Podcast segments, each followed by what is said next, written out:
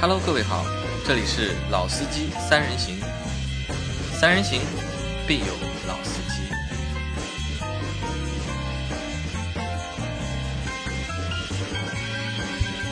Hello，大家好，欢迎收听《老司机三人行》，我是杨磊我是阿 Q，大家好。我是老倪，啊。我们今天呢会接着昨天的那个话题继续下去啊。然后昨天我们聊了就是二零一七年上海的就是交通的大整治，然后我们谈到了一些我们觉得合理或者是相对来说不合理有值得商榷的一些地方。因为昨天的节目时间有限嘛，然后很多东西我们还没有谈完。那今天呢我们会继续我们节目的下半部分对。我一口气憋到现在，憋死了。啊，憋死了，对吧？啊，那你那口气再憋一会儿啊，你那口气再憋一会儿，然后我们先说一个新的，那也对，说一个新的吧，就是我觉得在新的就是规定里面呢，就是其实也是一条老规定，其实也是一条老规定，只不过呢，今年可能又多了就是一些监管的或者是监控的一些方式，加强了一些就是执法的力度，然后搞得大家就是有点不习惯，或者是有点不知遇到情况不知道怎么办，是什么呢？就是鸣号，就是按按喇叭的事情就按喇叭的事情。对，我先问一下两位啊，你们平时在开车时候有按喇叭的习惯吗？有喇叭放的就是给人摁的，不不摁它要它干嘛？对，有的，对吧？就是老倪你也觉得是有的，有的对吧嗯？我也觉得有，因为我而且我甚至认为，汽车喇叭是汽车主动安全配置当中一个比较重要的一个配置，我也觉得是这样。对吧？因为就是有了喇叭之后，就是有了喇叭这个功能之后，就是可以避免很多就是事故对或者是车祸的发生。因为上海很早就有规定呢，就是在外环内是禁止鸣号的。嗯对，而且这个规定好像一直也在改，对吧？以前好像是前小区你这边说是怎么说是以前的规定是好像是不超过最最早有一段时间是规定是好像是不能按了超过几次，还是几还是一秒钟，还是两两秒钟是时间。之后好像这个又被枪毙掉了。那像是恶意摁喇叭这样。对现在那但是现在呢，因为今今年好像是有了新的就是一个声呐的一个设备，在延安路好像全线都会有我靠，潜水艇的东西用到啊这来这个查围场啊，对，它是啊是声呐吧？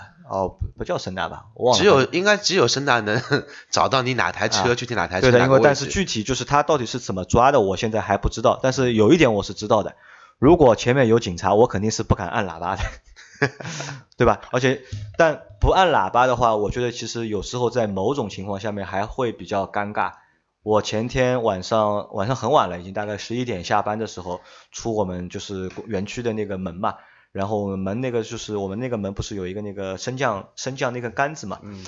然后我前面有辆车，然后他出了杆子之后不走了，就堵在了我前面，然后大概两分钟左右，两到三分钟，我不停的远光灯闪他，他一点反应都没有，然后我就想摁喇叭，但是呢，我又是一个非常守法的公民。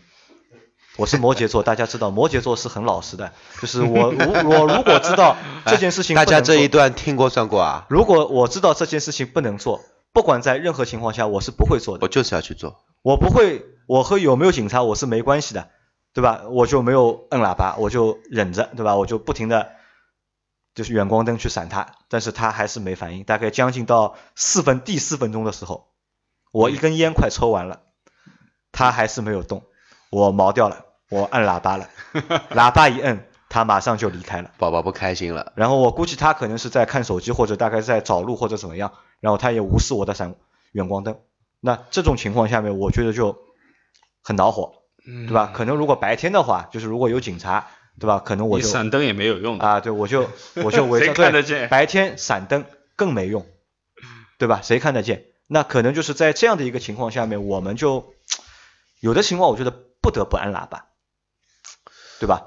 比如说我们在开车的那个过程当中，比如说有的车会旁边穿出来啊，或者是有的车要倒出来啊，对吧？可能他没看到你，但我看到他了，对吧？我我其实我两种选择嘛，一种选择就是我变道，这是一种选择，还有一种就是我刹车，对吧？或者就是我摁喇叭提示他后面有车。但如果不能摁喇叭的话，那可能就会比较尴尬。如果我车速慢的话，我觉得刹车问题也不大。如果我车速比较快，然后我后面跟车也比较多的话，如果我去急刹车，或者是及时的，就是很很快的去变道，我觉得也也不安全。我觉得反而就是更容易就是闯祸。你们有没有这样的经历？这个我觉得上海开车，应该说全国开车都差不多吧，因为包括我自驾游的一些城市，呃，中国基本上都大同小异。为什么呢？因为我们的行人的素质，说良心话，这个真的是认真的说，呃，还是参差不齐的。就是很多爸爸、很多亲戚，因为为什么说亲戚啊？因为你碰他一下，他就是你亲戚了，就是就是这种亲戚呢，蛮吓人的，他他就在你前面走。他也不让你，甚至于说我们看到一些飞机，哦，绝对牛叉，呃，很大的一条呃双车呃双向实车道的一根大的车道，一台电瓶车逆向朝你冲过来，你不按喇叭你怎么办？刹车呀，嗯，你刹车了，他往你身上停下来，他撞上你啊。对啊，那所以大家要装行车记录仪，知道吧？好了，那我们喇叭的事情我们说过了，我我觉得这件这个这个道交的这这一条啊，我觉得还是有待商榷，因为呃的的确确有一些情况下面喇叭有安全的作用，那么我觉得不要恶意的去摁喇叭，那这你们觉得种情况，你们觉得有没有别的办法可以去改善或者是去协调嘛？是不是我们可以把喇叭的音量就是调整的就是轻一点？是不是这样可会合理一点？喇叭音量如果调整轻的话，就失去它的意义。失去它的意义因为从汽车这个产品发明到至今，它的喇叭一直在进行升级改造。从之前的现在都是蜗牛喇叭，嗯就是它通过一一定的一个声波的渠道进行扩散。之前是电喇叭，在之前就以前三轮车的气喇叭都是气喇叭，它其实在发展。那么为什么发展到现在我们不去用它了呢？呃，这个我们先不说，但是我是认为喇叭这个东西是还是真的还是有用的，有用的。我也认为有真的，因为可以避免一些应急情况，呃，可见的事故的一些发生。啊，对，如果真的不能用喇叭的话，那我可以建议什么呢？可以建议厂商呢把喇叭这个东西作为选配，对吧？就是你有的地方你是可以按喇叭的，有的地方那我估计这两天淘宝上也可以便宜几百块嘛，对不对？啊，对，那我估计这两天淘宝上面专门做那种城管的喇叭这种公司，就手持的喇叭啊手手手持电喇叭，对吧？这种估计这两天订单量会爆多。就是我们就不不靠就不靠那个对吧？就是不靠啊喇叭靠吼对吧？对，靠吼人但但这个也会有问题，因为这条我已经发过了，已经就我也看到就是一个照片嘛，就一个男的坐在一个车里面，然后手上拿这个喇叭，然后如前面如果有车的话，他把窗窗车窗摇下来，喇叭伸出去喊一喊，对吧？或者是录音录好的，对吧？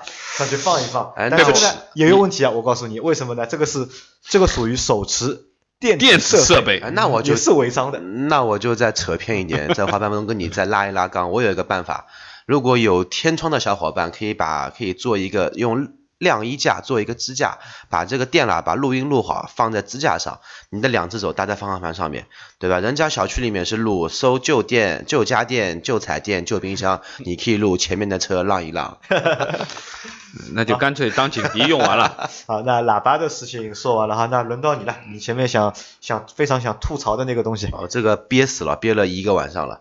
这个我觉得吐槽的东西呢，呃，我认为最不可理解的就是现在很多远光狗，远光狗就不管你是晚上什么路况、什么环境，它的远光灯从始至终的照亮你的前方，就是它不把你照了瞎掉，它不觉得它它不开心。我觉得这一次的道路交通的一个我们说交规的一个更正，我觉得没有把初衷其实还是没有把这个放在里面，我车觉得辆其实有一点失望。行安全，对吧？对，因为大家其实现在开车人很多，都会知道远光灯会对你带来的很大的危害，而且有很大的一些恶性的事故，比如说一些呃惨惨死惨伤的一些事故，正面的都是因为远光灯我们造成的的眼睛瞬间失盲，就是因为远光灯的一个祸害。这个我觉得我们真的可以做一个提案，我们给一些代表们稍微可以给他们考虑一下。因为我觉得就是相较于就是明号在室内明号和室内就是用使用远光灯两个东西的危害啊，我觉得可能是远光的危害更大一点。明号我觉得还是一个主动安全的一个一个行为，对吧？但远光灯的话，可能就是我觉得真的不是一个好的事情。因为我我因为我眼睛不好嘛，因为我还戴眼镜嘛，因为小区上次晚上做了一次我开车嘛，然后做的他有点害怕嘛，对吧？他觉得呢我好像开车看不太太看不太清楚，对吧？其实呢我我看是看得清楚的，这个大的东西我看得清楚，对吧？小的东西呢到底看不看清楚？对我看到我看到地上有很大的一块石头，他跟我说没事，这个是个马甲带，结果压过去，嘣嘣，我真的以为是个马甲带，对吧？所以很多就是很多司机都是戴眼镜的，眼睛都不好，对吧？晚上一旦被远光灯再闪一闪的话，或者照一照的话，瞬间失盲。然后这个是这个时候，我觉得真的是蛮吓人的。我有时候看到对面有远光灯过来，我都是会刻意的会去把刹车带一下，或者往边上靠一下，我都会去做这样的一个事情的。这个其实我觉得，我觉得就是相关部门啊，真的是要去动动脑子去怎么解决这个问题，因为毕竟你想，名号带来的是什么？名号带来的只是一个就是声音的一个污染，对吧？声音的一个污染，但是远光灯那就不是什么污染的问题了。对对吧？都是而且你车祸都是。既然这么有想法，把一些军用技术声呐已经运用到我们说道路交通整治的一个技术中去，那么你们为什么不开发一套更加好的远光灯识别系统，专门去对付这些远光口呢？，啊这个其实还我觉得还蛮简单的，就是就测一个曝光值就可以了嘛，对吧？哪辆车它的曝光过度，对吧？好了，哪辆车的曝光过度，杨老板已经帮你想办法了，快点，广告就就可以测了嘛。，对吧？但我们话再说回来啊，其实我觉得呢，就是可能啊，就是相关部门也会考虑到就是远光灯的一个问题，但可能呢，就是对远光灯的这个就是要抓开远光灯或者怎么样，也蛮蛮难的，我觉得。而且就是交规上面也没有，就是新的就是道交法上面其实也没有一个明确的条例说不可以使用远光灯。对吧？因为远光灯其实也是在你就是因为你看不见路嘛，对吧？其实严格意义上说，车辆的就是照明系统也是一个车辆的主动主动的安全的配置之一，对吧？那么只不过就是当中现在问题就比较多嘛，对吧？到底是怎么去界定这个问题？那可能会比较难。交规上是这样说，双方会车时多少米必须要把远光灯切换成近光灯。我记得这个条例是有的，但是我们也不希望像之前一些，现在好像是深圳的交警吧，出现过出过这样的一个政策，就是远光狗被抓住了，那恭喜你，那么你就在你的车前被远被远光灯照个一分钟，啊你什么感觉？拿个椅子坐着，但但这个比较极端啊，我们只是不拿它做一个举例，只是跟他们说一下，是有没有什么更好的办法？真的也要请相关的部门，我们的人大代表们，真的要提一个比较好的方案。那我觉得这个可能还是要靠什么呀？还是要靠广大人民群众的一个智慧，对吧？总有办法，我觉得，我觉得总有办法去解决这个问题的。声呐都出来了嘛，解决个远光灯不是什么事情。啊，好的，那我们继续啊，就是其实之前谈的那些呢，就是我们觉得就是在啊，还有什么？还有变道的问题，对吧？就是连续变道两根以上，对吧？会有什么问题？来，小徐，这个也你说一下，因为你也是你已经碰到过了对你也是哎个受害者嘛。因为我跟我父母分开来住的，我们录节目的地方呢是在闸北公园，我呢住在北面的宝山人民。然后呢，我从宝山区到我们的录音棚呢，我们我的出口肯定是广中西路，然后广中西路这个口子下来之后呢，它是左边一根左转道，右边一根直行道。如果说我回我自己家里呢，我肯定要进行一个右转。那此时此刻，在我前方只有一个选择，就是连续变两根道才可以到右转弯车道。然后这一个道呢，它是这样的，左边是虚线，右边是直线，也就是说我只能从左边到右边进行变道。但是我从直行道往右边变一根道，那一根道也是直行道，那我要再变一根道才能到转弯道。那么此时此刻我就犯了这一次的新交规的条例，是连续变两根道以上，我会被记三分吧，罚两百。这个我也不知道什么情况。那所以呢，就是这个可能就是新的就是道路交通管理的条例，可能还要和一些实际的情况要去做一下匹配，因为有的路段当初在设计的时候，可能就是没有考虑到这个问题，所以就导致就是你在现在实际的一个出行当中会碰到一个矛盾嘛，对吧？当然就是你连变两根车道，理论上说也是一件非常危险的事情，但是有的时候你可能又不得不变。对吧？那可能就像老倪说的一样吧，就是如果你觉得要安全的话，我觉得你就执行掉个头嘛，对吧？你掉个头兜个圈子嘛。只有这样做选择了。就是情愿日呃情愿要绕一个圈子，也不要连变三根道。对的，那其实这绕一个圈子不会用两百块的。对的。嗯，好，然后前面在小区在第一集的就昨天那几集栏目里面就提了一个问题，他说呢，就是他本来开车四公里的路十五分钟可以到公司，现在是四十分钟，对吧？那仔细想过吗？为什么会这样？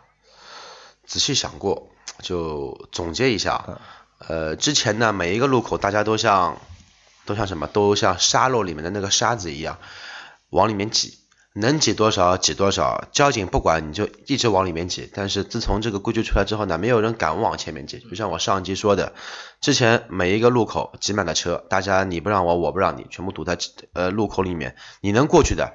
证明你是老司机，你过不去的，你就只能乖乖排队。现在不管你是老司机还是新手，嗯，等着吧，你都得等，因为地上只有这一根道，这一根道包含了直直行道、左转道、右转道，你只能等。我想右右转的也不能走，像以前可能说有一些小伙伴会直接走非机动车道，直接转过去，现在不行了，被抓住直接三分两百，四分之一条命又没了。对的，这个其实是非非常难的一件事情。当当然了，当中有一个比较。呃，我觉得要值得吐槽的一点是什么呢？就是在上海的这次大整治的过程当中，可能我认为啊，就是整治的对象主要还是集中在机动车驾驶员上面，对非机动车和行人相对来说就是对他们的约束力，或者是就是一个执法，也不叫执法，不能说执法，就是对他们的一个监督，或者是对他们的一个就是约束，相对来说会比较轻。比如我我现在谈的一个问题是什么？礼让行人的一个问题，对吧？这次的道交里面也有这个规定啊，机动车应该礼让行人，礼让行人从原则上说，在全世界这条是通用的，对吧？汽车肯定是应该让行人，没错。但是问题来了，如果行人闯红灯怎么办？对吧？行人闯红灯怎么办？对吧？你既不能按喇叭，对吧？你还要让他。对吧？那这样是不是路会变得更堵？反而就出现了就前面阿 Q 说的那个情况，本来我十五分钟可以开到的，现在四十分钟才能到。呃，我觉得这种情况是有的啊，就是说，比如说我们在人行横道这边，如果说两边都是有人行横道的红绿灯的话，那么如果是有协管员在那里，那他会拦住啊，就说该绿灯的时候让你走，该红灯的时候把行人拦下来。但是在有一些路口，它有这个灯的设置。但是很多人根本不去看这个红绿灯，他就这样过。对的。那其实完完全全是行人红灯的时候，他也在过马路。那你所谓的这个礼让行人的话，我还是得让他，我让了，对不对？那是肯定就会变成什么？因为我本来我可以正常行驶的。那如果说不断的有人在闯这个红灯，那我就永远就等在那里。对的。我如果要做一个右转，我也转不了了。对不对？然后你也不能名号，对，这个我也不能名号。对，这个路口典型的一个范例就是全上海最热闹的地方——南京路步行街河南南路路口。啊，对的。那个路口，不管你是不是红灯，是不是绿灯，反正总会有人在走嘛。总会有人会会，总会有人会走。你绿灯你走了，别人还会骂你，小赤佬开噶快行驶啊！对的，然后就像我们公司路口那一样的呀，就沪太路到洛川中路，我每天上班要这里左转进来嘛，对吧？左转灯它是左转专门有一个信号灯的，左转的时候，因为那个信号灯大概在十秒左右，就理论上就大概能够通行三到四辆车，因为这，但是每次左转灯跳了之后，行人就横穿马路了，对吧？他们觉得就是因为直过来不会有车了嘛，就是他们就直接穿这条马路了。然后这个就很尴尬。这个这个情况其实呃，我最近是碰到过一次的，就是在人民广场的那个福州路啊，右边是来福士，然后左边是就是对面就是往那个西藏路方啊往那里还好，那里警察多一点，我觉得还好。那那个路口没有，正好没有警察。我我记得我在那个最起码停了有三五分钟有的，因为不断的有人在过，肯定的。那而且都是。红灯的状态就是行人红灯的状态。九江路西藏路口对吧？福州路西藏路西藏路，我要右转弯去来福士嘛？就在这个路口，这个路口人也很多，就过马路，因为很短。对，那段就说你如果说这个马路的人行道很宽很大，那很多人他也不走了，因为什么？他知道他闯这个红灯闯不过，因为中间车速很快。就是那种什么市区的路，其实真的只有很短，就福州路单车道嘛，对吧？福州路本身它就很窄的。然后呢，这个这个中间的这个距离又很短，那很多人就一跑就过去了，一跑就过去了。那不断的有人跑，那我这个右转弯全民流响啊，你没办法，那你只能等着，对不对？那我觉得，那这种情况下面就是说，当然这条规规定我是支持的啊，机动车应该礼让行人，但是如何能够让行人也给到我们，或者说让他更遵守于他自己的规则吧，对不对？那因为我我是这样，我是这样认为呢，就是因为在马路上面，不管是行人、是非机动车，和机动车，大家其实都有路权，对吧？但是要各行其道，对吧？就是如果说真的是要就是提高大家的素质的话，我认为就不应该是只是单单针对机动车的驾驶员，对非机动车，包括是行人，大家都要去提高他的一个就是没错，出行的一个素质，对吧？如果大家素质都提高了，那可能我们现在做的这些规则或者是规范才能够起到一个好的效果。如果只是单方面的话，那可能我觉得只有反就是不能够达到就是想要的一个理想的一个状态嘛。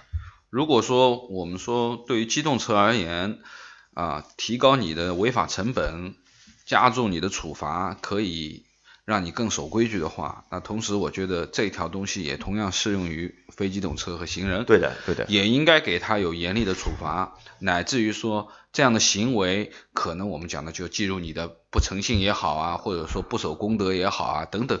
那么这样的话，我觉得就是说，呃，整个的道路环境就会逐步的变好，变好，对啊。那这个时候，我觉得应该是前面阿 Q 讲的，他原本十五分钟到二十分钟的路，他应该更快一点，可能更短一点就可以达到了，不要去跑四十。其实政府的出发点是好的，因为他们其实很多的都是想。增加道路的通行率，对吧？提高效率，增加安全，提高效率，增加安全，然后降低事故率，提高通勤率。然后呢，还有一点就是说，他们其实我个人觉得他们是一个理念，就是尊重生命。所以说呢，有很多等等等等的一些。因为我认为我们能在这边吐槽的东西，他们其实都能想到。对的，对的，我觉得应该是这样，因为他这么是我们的代表嘛。呃，但我觉得其实呢，我们呢也有义务什么呢？我们也有义务号召，就是大家，因为我们也是一个媒体嘛，我们也具有媒体的属性。那我们呢也号召，就是不管是机动车。还是就是非机动车，包括行人，大家都能够去配合着，就是这样的一次的一个交通的一个大整。对对对对对，就像老倪之前说的嘛，就是其实如果你真的认认真真、仔仔细细、规规范范的开车的话，那其实这一些的条例和你浑身没有关系，对对吧？他想找你都找不到你。就像老倪在之前节目里面说的这样一句话：，你作为一个道路交通参与者，更加是一个机动车驾驶者。你就是比上帝、比法官还要权大，你一个不当心就走掉一条人命，就可以直接判了啊。好，那我我我说一个就是题外也不叫题外话吧，就我们这么说，就是二零一六年开始的就是全市的交通大整治，对吧？也是可能就是我们三位就是去年经历了一年嘛，对吧？我我可能吃刀最重嘛，对吧？我我受到的惩罚好像就是处罚是最多的，对吧？那在去年的那一整年当中，其实我发觉一个问题什么呢？就是并没有网上有那么多吐槽的人，或者是有那么多和就是交就是那个呃就是这个大整治相关的内容，相对来说我觉得不是很多。但今年反而只目前只执行了一个月，只执行了一个月哦，没有一个月，一个礼拜都没有啊，一个礼拜，就 目前只执行了一个一个礼拜。这件事情出来一个月啊，网络的相关的舆情已经非常多了，已经。对吧？各种段子都出来了，对吧？视频的、音频的、笑话也好，都有，对吧？那这个可能是什么原因？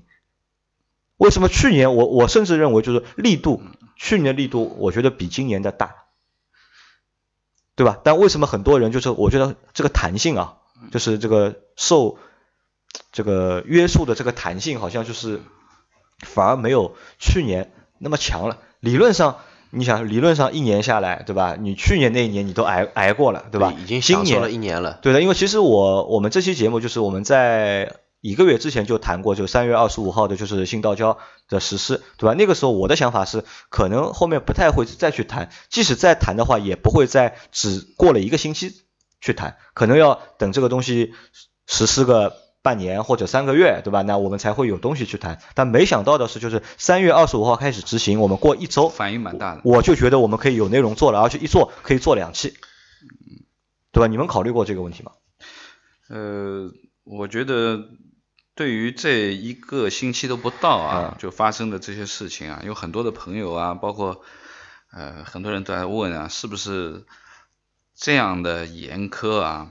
包括我们讲的这个，有一些平时都不太会去被想得到会处罚得到的，类似于我们讲的什么后排不系安全带啊这种情况啊，那么是不是真的已经有一点交往过正的这种感觉啊？有点太那个了，对不对？对，我觉得这个是一点，啊我觉得这这也是一个比较大的一个呃点。这个这个。很多很多很多人讲，就是说你压迫越大，你的反反抗就就越大嘛，对不对？肯定是，呃，当然这这一这几天啊，包括我前两天也看了一下新闻的东西，就是二十五号当天，就是有两万超过两万起两万起违章，对吧？然后同比例的上升百分之十点几，就是比去年比去年嗯同同比例，而且就是说，呃，特别是前面我说的，我觉得蛮难理解的这个后排不系安全带这件事情，也罚了将近五百起有的，五百起有的，那么包括还有很多的连续变道啊等等等等，那么。呃，去年说实话，我我个人认为，对于我而言，去年的这些呃交通管理的这些大整治的东西，呃，唯独对于我可能接受到的处罚，可能就是违停了。违停啊，对，大啊这个我觉得可能大多数的朋友开车的朋友，去年一定是有违停的这个这个单子吃到啊，因为我觉得就是今年的，就是那些新装的设备啊，那么多高清的摄像头啊，都是我们去年违停的 罚款。呃对，这句话应该这样这样说，呃，杨磊老年就是以下论调仅限于网络段子，非本栏目。呃，老司机三人行以及我们三个主持的观点，就是有一个段子呢，叫做去年辛苦一年赚的钱全部用来修中呃修中环了，结果还被老百姓骂了两个多月。然后剩下的钱都是然后买新的设备，剩下剩下的钱怎么弄到剩下的钱？我们要加大处罚力度，然后装高清摄像头、装声呐、装等等等一些高科技设备来进行更严厉的整治。然后网上还有个段子是这样说的，呃，他当日不是就是抓获全市两万起嘛？两万起，我算了一下，四百万，四百万，四百万一啊年啊不一天，呃，按照现在已经执行了六天，等于说六天如果日均日均 有两万起的话，就两千四百万已经到手了，然后可以买更多的装备设备去打怪了。啊，当然啊，上述的言论都是呃段子段段子段子段子，啊非本栏目的发言。们说一下啊，反正这个得有怎么说呢？反正就是取之于民，用之于民对吧？对对。那其实其实老倪前面说的一点，我觉得我蛮同意的，就是可能是在某些条例上就抠的太细，或者是有一点就是矫枉过正，对吧？有一点点对矫枉过正。然后还有一点是什么呢？就是其实我们也不要忽视一件一件事情，就是可能也是因为这个原因才会有新一轮的交通的一个大整治。嗯。就是我们从去年到今年，我们算一下，可能上海又多了多少车，嗯。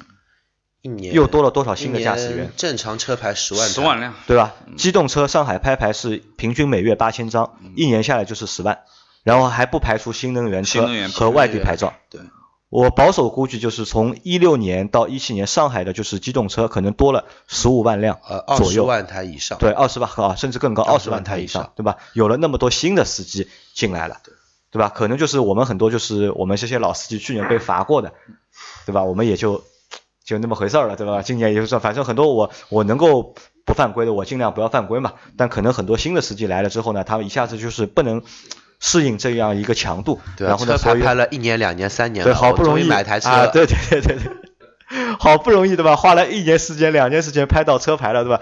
没想到开车是这么难的一件事情，没错。对吧？嗯那可能这个也是小徐说的嘛，就是他他现在新新的单位里面很多同事之前都不开车了嘛，我觉得就是说，应该这样讲，就是说从开车也好，现在的道路的复杂性也好，啊，我们说这个这个，你现在在马路上有太多的眼睛看着你也行，或怎么样。那么现在现在的出行都变得越来越难了，一个是时间上面可能更长，效率更低，然后风险更高，乃至于我们讲的就是说很多就是汽车的从业人员啊，就是包括出租车司机，他的成本也在降。就是我们从黄线开始吧，现在基本上市中心的，你反正能看到的市中心的主要马路全部是黄线划在那里根本就没有办法停下来接客。啊，我我已经讲过了，就是说很多朋友。就是正常的打车难的这个问题，就是你你真的一个小时，或者说你走几个路口，你又发觉没有一辆车可以停，这种情况都会而且打车需求最大的又是这些路段或者是这些区域。对对对，对密度最高的这些商务区啊、市中心的地方、这些 CBD 的这种地方，对不对？那我们讲的，呃，越热闹的地方越人多，越人多的地方越有这种出行的需求，不管是停车位、停车库、打车，反正是越变得越来越复杂了。啊，好吧，反正这期节目时间也又快到了，因为对了这样的内容比较好说啊，就是半小时一下子就过了。那反正我们就是呼吁大家什么呢？还是要积极的去配合，就是现在展开的就是交通的一个大整治，然后尽量不要去犯规，不要去就是有那些就是违规的行为的出现，然后安全的出行。只要你安安全全、规规矩矩，就是这些事情和你其实是没有半毛钱关系，对，好吧可？以这样讲。好，好那我们这期节目就到这里，感谢大家。好，拜拜。再拜拜见。